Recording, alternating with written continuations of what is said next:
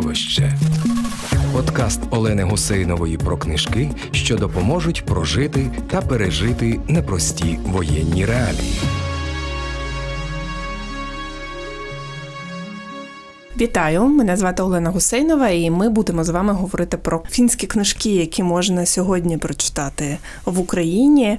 Моя співрозмовниця Наталя Теремає, журналістка, членкиня правління товариства українців у Фінляндії, засновниця та програмна директорка українських кіноднів у Хельсінкі. А також вона викладає українські студії про культуру і кіно в Хельсінському університеті. Наталю, вітаю тебе.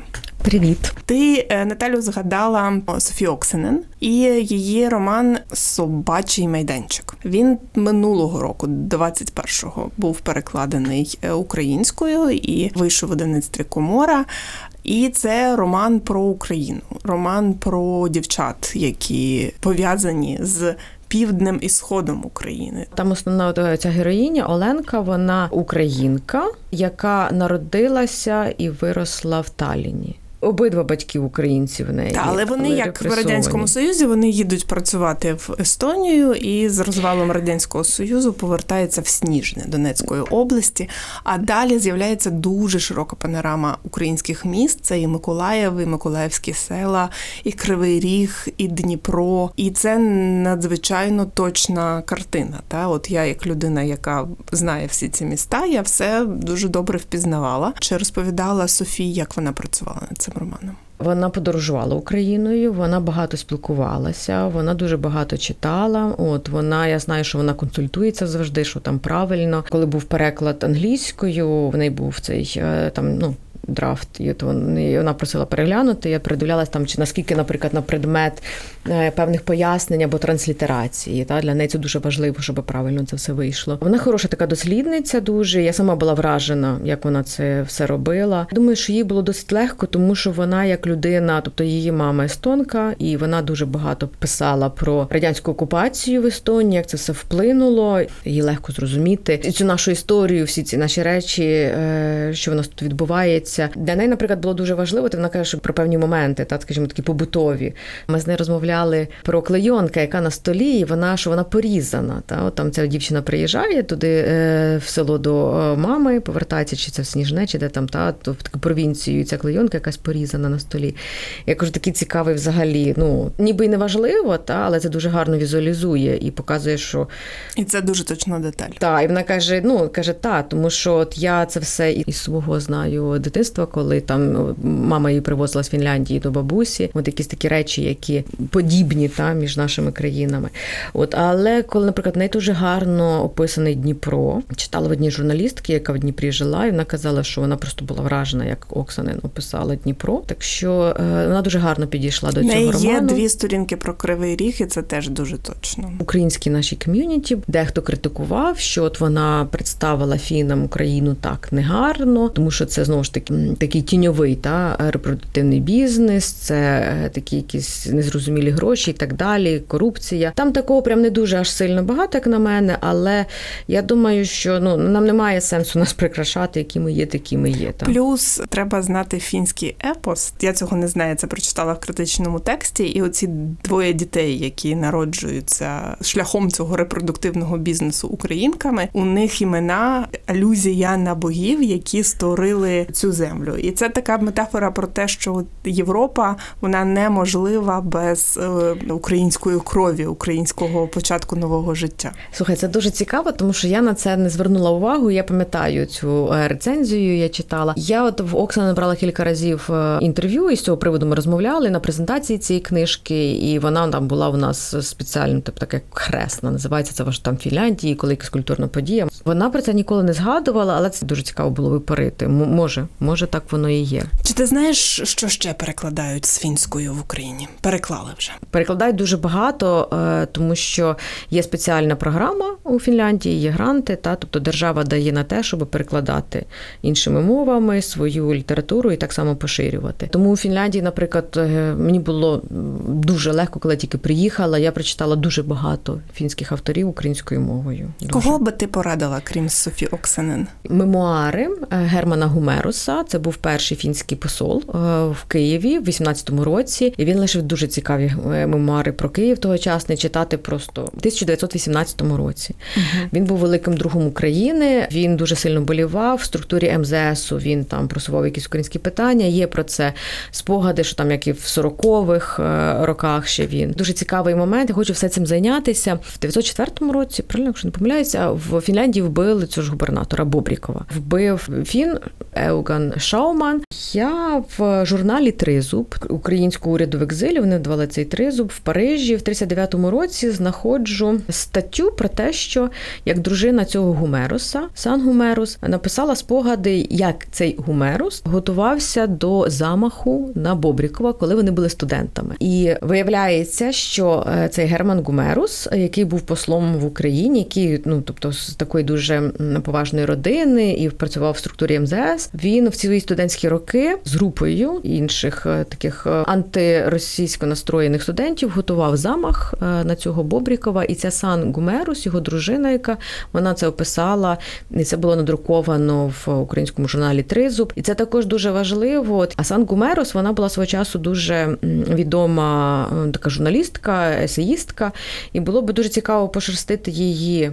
Архіви і просто там перевидати це все, та тобто, тому що це багато дає до розуміння фінів.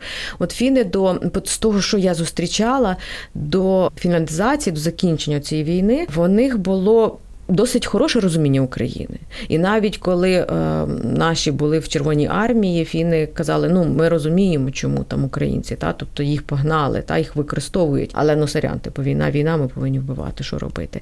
Тобто українці не сприймалися як вороги. Є відома поема Ейно Лейно Добрий день Україно. Це також фінський е, початку століття. Е, журналіст, е, поет, есеїст відомий, і він в цій е, поемі дуже так, що от Україна там ми тебе підтримуємо, ти маєш бути незалежна, ти там постанеш в сім'ї європейських народів. Вже от ці радянські часи ця фінляндизація змінили дуже бачення, ставлення іміджу. Отже, Софі Оксанен. Очищення цей роман він вийшов в 2013 році в Україні. Давно він з нами насправді всю війну. Фолію його видало і переклала Юлія Максимейко. Чому цей роман Софі Оксанен е, ти вважаєш одним з найкращих того, що написано в 21-му очищення? Починається з того, що молода естонка тікає із сексуального рабства, куди вона е, попала, як її заманили з якогось дальнього востока, куди її родину виселили, репресована вже там була. От і от вона обманом попала в це сексуальне рабство. Її використовували, возили по Європі, і тут вона десь опиняється біля цієї Естонії. Вона згадує згадує родинну історію про те, що там десь має бути ферма, тут недалеко, звідки її родина, і там її бабки, рідна сестра. І вона туди тікає від своїх сутенерів, і там та родичка її, яка самотня, дає їй прихисток. Оце на тлі цього всього розгортається там якийсь флешбек, історія цієї родини. Жінка, насилля, війна, гвалт, фізичний, психологічний, ця окупація. Це все описується. Розумієш, ти читаєш, і це історія Галичини. Це історія, наприклад, от близька до моєї родини також е, те, що я чула в своєму, ну там уже пізніше у підлітковому віці, що таке окупація, що таке цей радянський союз, що це? Це НКВД, та? Це суцільний оцей гвалт, те, що ми бачили е, зараз в Бучі, в Ірпіні. Я думаю, що ті, хто зараз в окупованих українських містах залишаються, теж дуже легко зможуть себе впізнати. А ми тут, там, де немає окупації, завдяки Збройним силам України, зможемо е, зайвий раз додати емпатії в думання і своє переживання про тих, хто зараз в окупації. Тут е, ще що важливо, що з цим романом він перекладався різними мовами. Я думаю, теж це для розуміння союзу, хто його буде читати. Це не щось там історичне, та що минуло. Це те, що от їм виходить притаманно. Та теж такий цей момент. Я ще редагую фрілансер е, локальної історії, і був такий цікавий текст там е, про те, що як оцей терор, це насилля притаманне взагалі Росії, росіянам, там починаючи ще з Івана Грозного, десь оце з цих, і це постійно таке. Це в їхній природі. Це не тому, що ми там їх зараз, ну да, ми їх ненавидимо і все. Але якщо дійсно ти глянеш на цю історію, це ж одна з їхніх національних рис, чи що. А як ще пояснити те, що зараз? А як пояснити? Пояснити цей радянський союз, та ці страшні розстріли, ці катування, навіть та сама Боже Паліксієвич, та от якщо в неї почитати, людина секонд-хенд, здається, це в цьому було в цій книзі. коли вона описувала нащадків цих НКВДистів і про ці всі злочини, і як для них це була просто робота. Та ну пішов рука. Ой, рука болить від того, що треба було розстріляти сьогодні сотню чи дві сотні. Ну але це робота.